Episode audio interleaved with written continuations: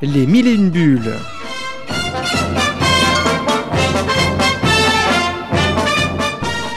Chaque semaine, un entretien avec un auteur BD. Une émission présentée et animée par Chris Arnal. Bonjour et bienvenue sur l'antenne de Radio Présence Fija 97.7, donc une nouvelle émission d'Émile et une. Et nous accueillons cette fois, donc c'est un dessinateur originaire de Rodez mais qui vit actuellement à Toulouse, c'est Médéric Combet. Médéric, comment vas-tu? Bonjour, eh ben, ça, va, ça va très bien. Et, et vous?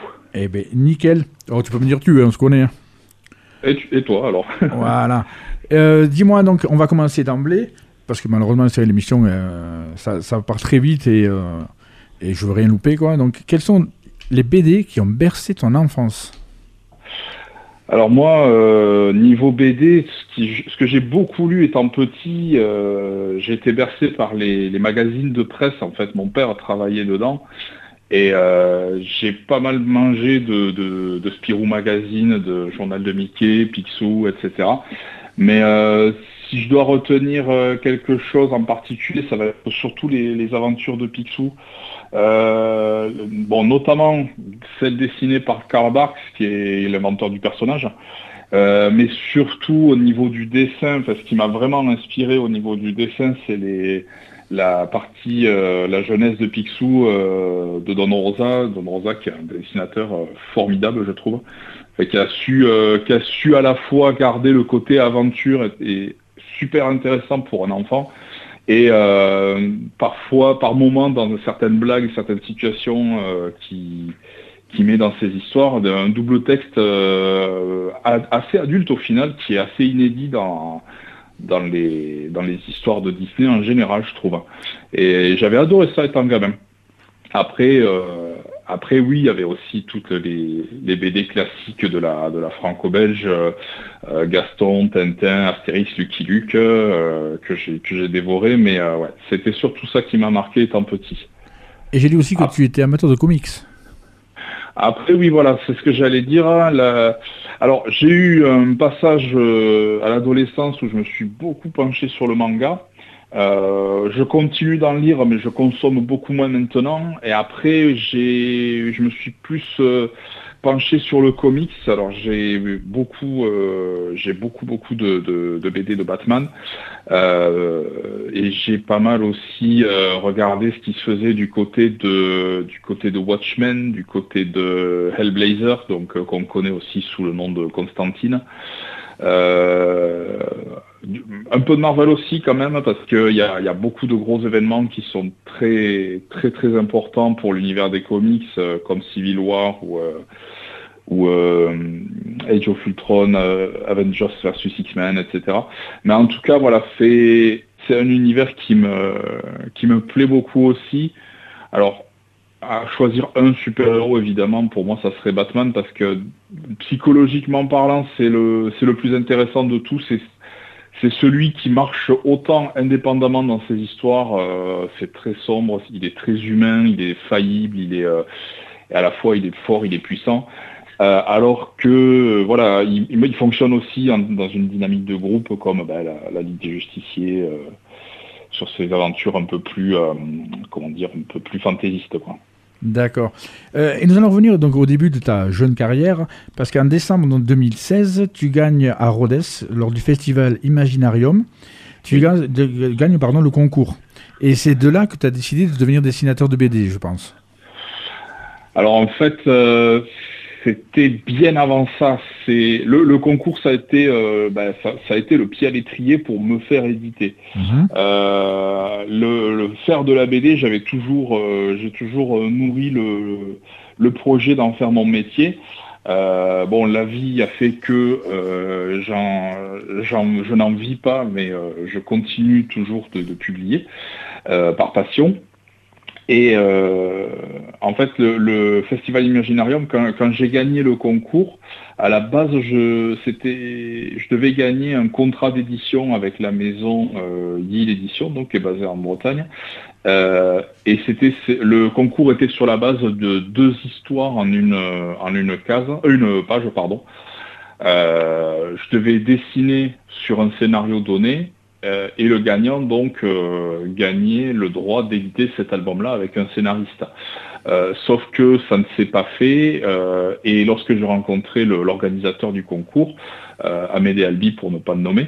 Euh, j'ai, en fait, on, a discuté un peu de ce qui pourrait se faire à la place. J'avais déjà euh, un projet qui était, à, qui était à une trentaine de pages dessinées qui s'appelait, qui s'appelle toujours Sinrise, une BD de, chasse aux vampires, d'action, d'horreur, euh, que je publie depuis donc 2016, euh, mais qui est, qui en travail depuis euh, beaucoup plus longtemps. En fait, ça fait depuis 2005 ou 2006 que je suis en train de, griffonner des, monstres, griffonner des personnages.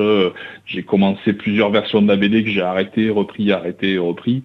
Et c'était vraiment là, à partir de là que j'ai que j'ai pu publier la BD sous sa forme finale, quoi. Et justement, oui, donc Sinrise, ta, ta série, donc tu as trois tomes et il y a Sinrise Black, c'est un intégral. Alors oui, actuellement, euh, j'ai trois tomes de publiés qui ont été publiés chez chez Édition en tome unitaire euh, en couleur. Il existe, euh, alors malheureusement maintenant les, tirages sont épuisés, mais il existe une intégrale des deux premiers tomes en noir et blanc. Mon, crayonné, il n'y a, aucune nuance de gris, c'est vraiment que du, noir et que du blanc un peu comme euh, un peu comme le travail de Charles Burns ou le travail de, Frank Miller sur Sin City notamment. Et euh, lorsque j'ai été publié chez Gill, c'est eux qui m'ont conseillé de euh, coloriser la, la BD pour toucher un plus grand public, pour pas me limiter aux amateurs de noir et blanc. Alors au début, j'étais un peu réticent, je me suis dit ouais, mais bon, j'ai pensé la BD comme ça, donc c'est un peu dommage de coloriser et j'ai fait quand même quelques essais et j'ai réussi à trouver une, une, palette graphique, euh, une ambiance en fait qui me plaisait, euh, avec notamment euh, beaucoup d'aplats. Je voulais pas surcharger la couleur au détriment parce que le, dessin est déjà relativement détaillé. Et beaucoup d'aplats, en fait, je me suis inspiré un peu des colorisations de, d'animation japonaise dans les années 90-2000, où il y avait souvent un aplat de couleurs, une réhausse d'ombre, une réhausse de lumière par endroit, et c'est tout. Et euh, pour les ambiances, par moment, quand il y a, quand il y a des fonds euh, colorés, enfin, je me suis inspiré un peu des fonds colorés qu'on retrouve un peu dans les, aventures de Lucky Luke, où euh, sur certaines cases, par exemple, quand il y aura de l'action ou de l'étonnement ou quoi que ce soit, il y aura un fond d'une couleur, par exemple jaune, rouge, orange, et le personnage qui sera colorisé vert, bleu, euh, pour, pour représenter une émotion assez vive. En fait, je me suis un peu inspiré de ça. D'accord. Et donc, bon, Sinrise, moi, tu, tu, sais, on se connaît. je suis fan aussi. J'ai eu la chance d'ailleurs d'avoir des exemplaires dédicacés. Je profite d'être à l'antenne pour faire aussi te remercier parce que donc, euh, pour mon BD Livre 2023, tu avais réalisé une superbe affiche. Oui. Donc voilà. Donc j'avais adoré la faire. Ah oui, moi j'avais, franchement, c'était super sympa. Euh, d'ailleurs, j'en profite pour dire aussi que BD Livre 2024 aura lieu toujours à Decazeville le 8 juin. Et ceux qui apprécient Médéric Combette comme moi, vous le retrouverez sur place parce que j'ai la chance de, t'avoir donc encore en juin. Exactement. Donc c'est génial. Euh, après, après Cinérise, tu as eu aussi sorti avec cette fois avec Alain Ostini tu as sorti Purgatorio. J'espère que je prononce bien. Parlons-nous Purgatorio. Parlons-nous un peu. Purgatorio, c'était, euh, ben, ça a été mon premier gros projet euh, réalisé avec un, avec un scénariste. Euh, qui, qui, était aussi sur, sur un album à ce moment-là publié chez Yale avec, avec Médée Albi, me semble-t-il. du coup, c'est il avait lu le tome 1 de Sinrise qui lui avait plu.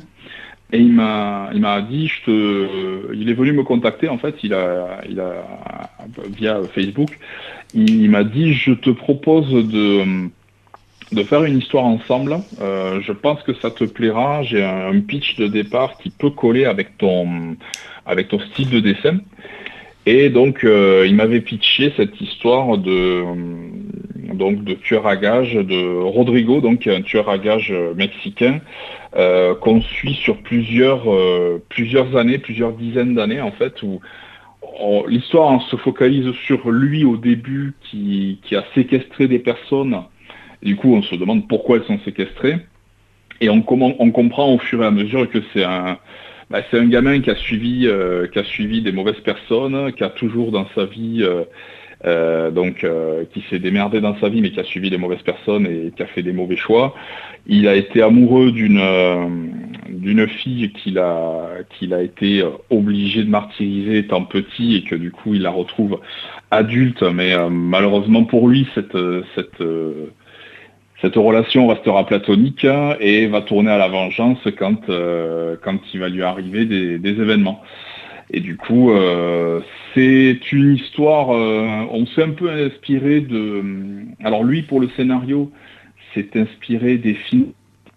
Euh, il m'avait directement cité le film Apportez-moi la tête d'Alfredo lorsque lorsqu'il m'avait contacté pour l'ambiance et un peu aussi donc bah, des westerns crépusculaires Sergio Leone, euh, tout ça, ce genre, ce genre d'ambiance. On voulait vraiment mettre en scène un héros, euh, un héros malade, un héros fatigué, enfin un anti-héros parce qu'il est, est, quand même du mauvais côté de la loi, qui se retrouve à affronter son passé. au final, c'est le film, le, le, pardon, le film. Oui, si, ça veut tout dire, mais on l'a pensé comme un film, un peu comme un peu comme peut l'être Citizen Kane qui commence dans le, dans le présent et qui construit sur des, sur des flashbacks. C'est vraiment passionnant ce que tu racontes, mais malheureusement, on va devoir faire la, la seconde partie et donc faire la pause musicale. Je veux juste en une ligne, parce que ça, j'aimerais quand même que tu en parles. Parle-nous de, ta, de ton livre jeunesse, tu sais, Farfal, en deux mots, s'il te plaît. Alors, Farfal normal, très rapidement, en fait, c'est une idée qu'on a eue avec ma femme un soir euh, où on se faisait manger, euh, où on s'est dit qu'est-ce qu'on mange? Ben, On mange des farfales normales, sans sauce, sans rien. Et le mot, la, phrase farfale normale, l'expression farfale normale nous, a, est restée en tête. On s'est dit tiens, ça serait marrant d'en faire quelque chose. Euh, ma femme travaillant dans la petite enfance, elle aime beaucoup les livres pour enfants. Et on s'est dit, tiens, ça serait marrant de, de, bosser sur un petit scénario. On s'est retrouvé en ville euh, à, en parler autour d'un café. On, a, on a fait un scénario sur une pâte, en fait, qui, euh, une petite pâte qui, qui, retrouve ses parents et qui essaye, entre guillemets, des vêtements sous forme de sauce. En fait, c'est les, les, sauces qui habillent euh, la pâte et qui, du coup, qui essaie de son père lui fait essayer plusieurs sauces pour, pour, pour faire en sorte qu'elle soit belle pour la rentrée des classes. Et en gros, la, petite pâte, euh, elle trouve aucune sauce à sa convenance et finalement, la, la conclusion, c'est qu'elle se trouve meilleure nature, donc, euh, donc normale. Et donc le principe nous avait amusé, c'était un, petit message sympa à, passer aux enfants aussi pour euh, ce côté euh, acceptez-vous vous-même. Et euh, on l'a fait donc cette, cette petite BD, je l'ai, je l'ai faite pendant le confinement, pendant que, que mon fils est né. Euh, donc elle, elle, lui est dédiée et on a pu la publier euh, par le biais d'une amie, donc Marie Savelli, qu'on, a eu rencontré sur plusieurs festivals, qui nous l'a qui nous l'a édité à quelques 150 exemplaires. Eh bien, écoute, très jolie anecdote. Nous allons nous retrouver donc pour la seconde partie avec toi, Médéric Combette. Tu as choisi Realize de ACDC. Merci beaucoup, une très bonne musique. Présence à Figeac 97.7.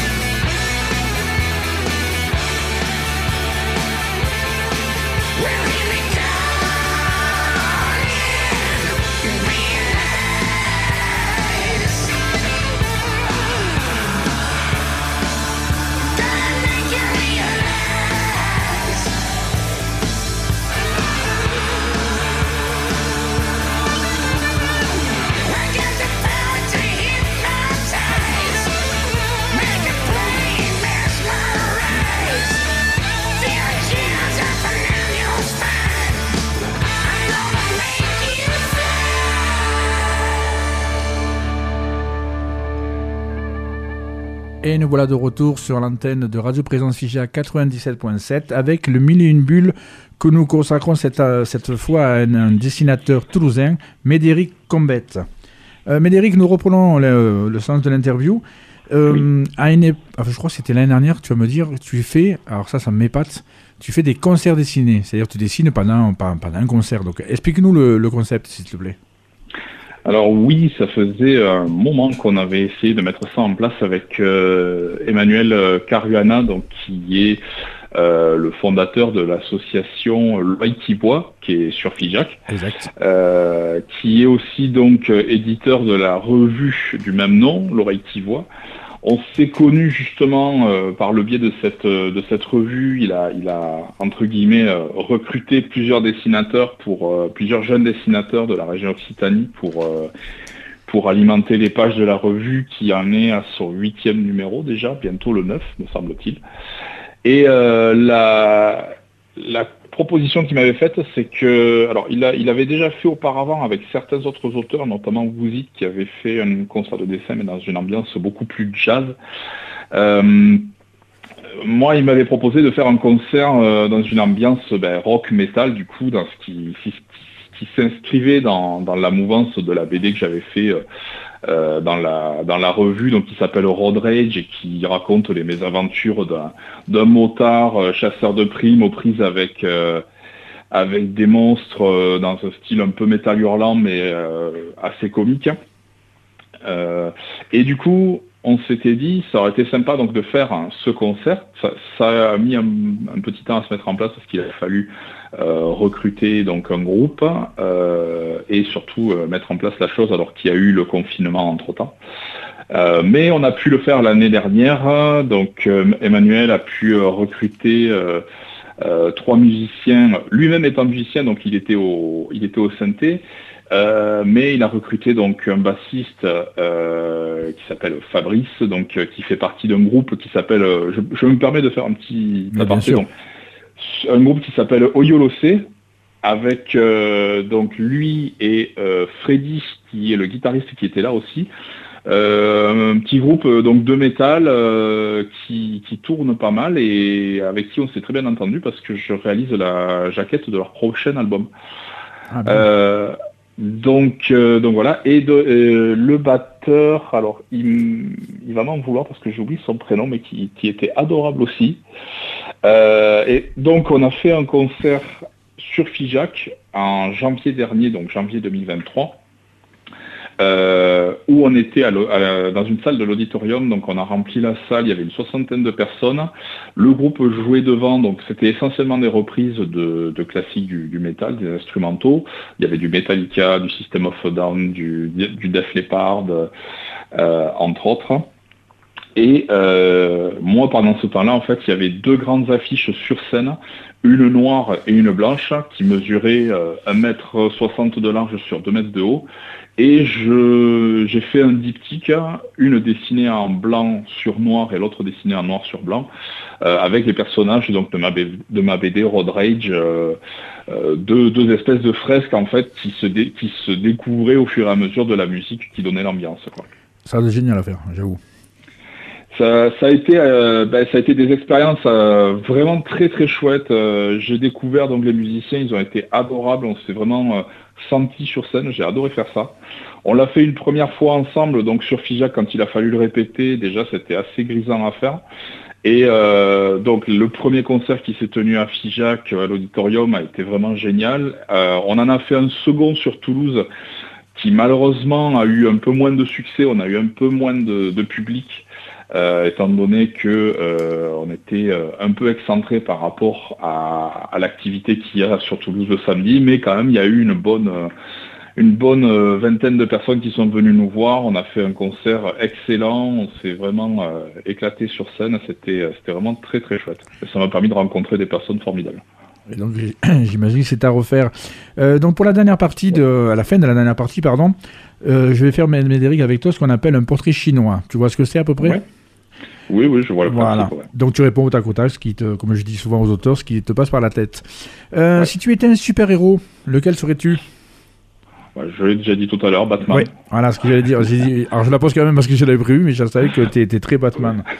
Euh, Comme tu aimes les mangas, donc euh, si tu avais à choisir un héros de manga justement que tu préfères un personnage de manga, euh, Alucard, du, du, manga Helsing, qui m'a énormément inspiré dans, ma, dans mon adolescence.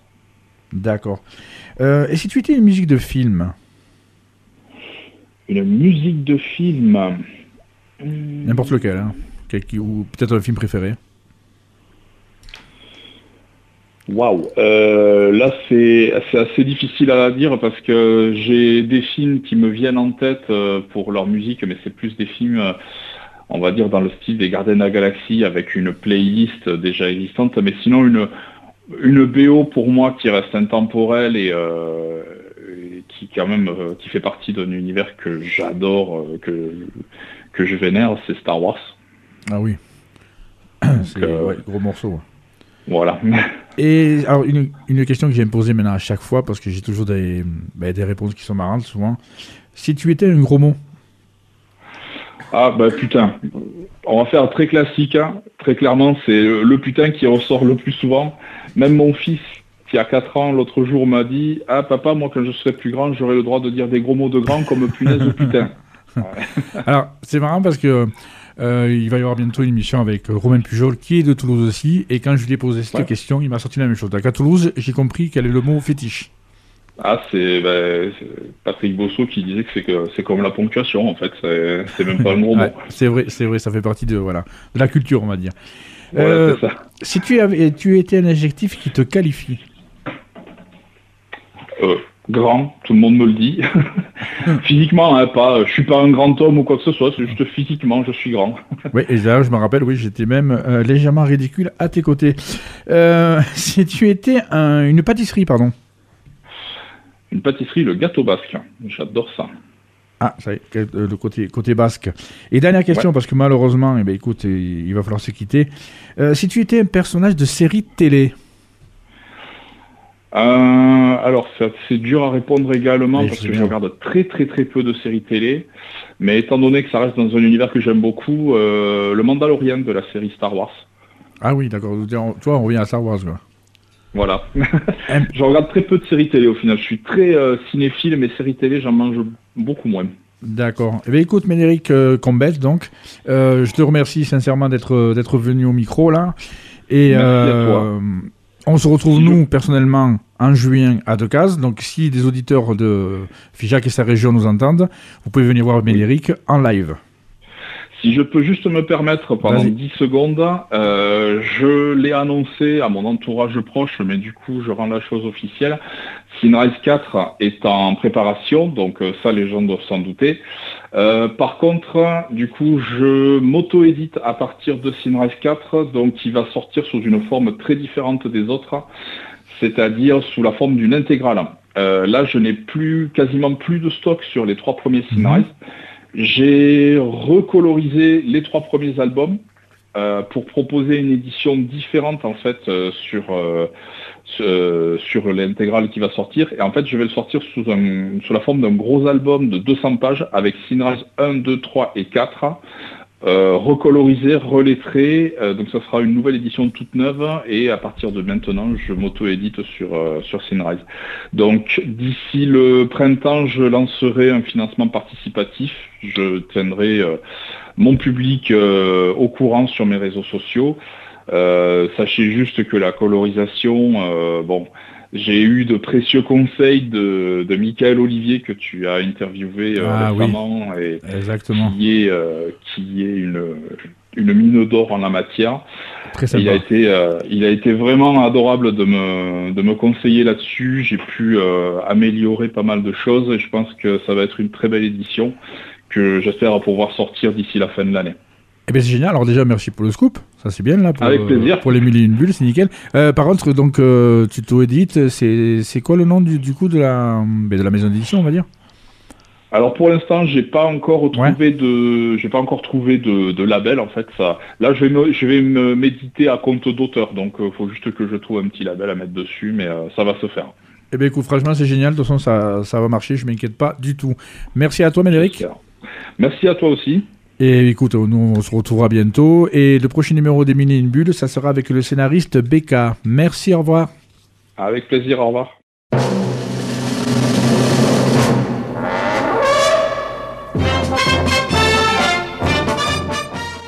Les mille et une bulles.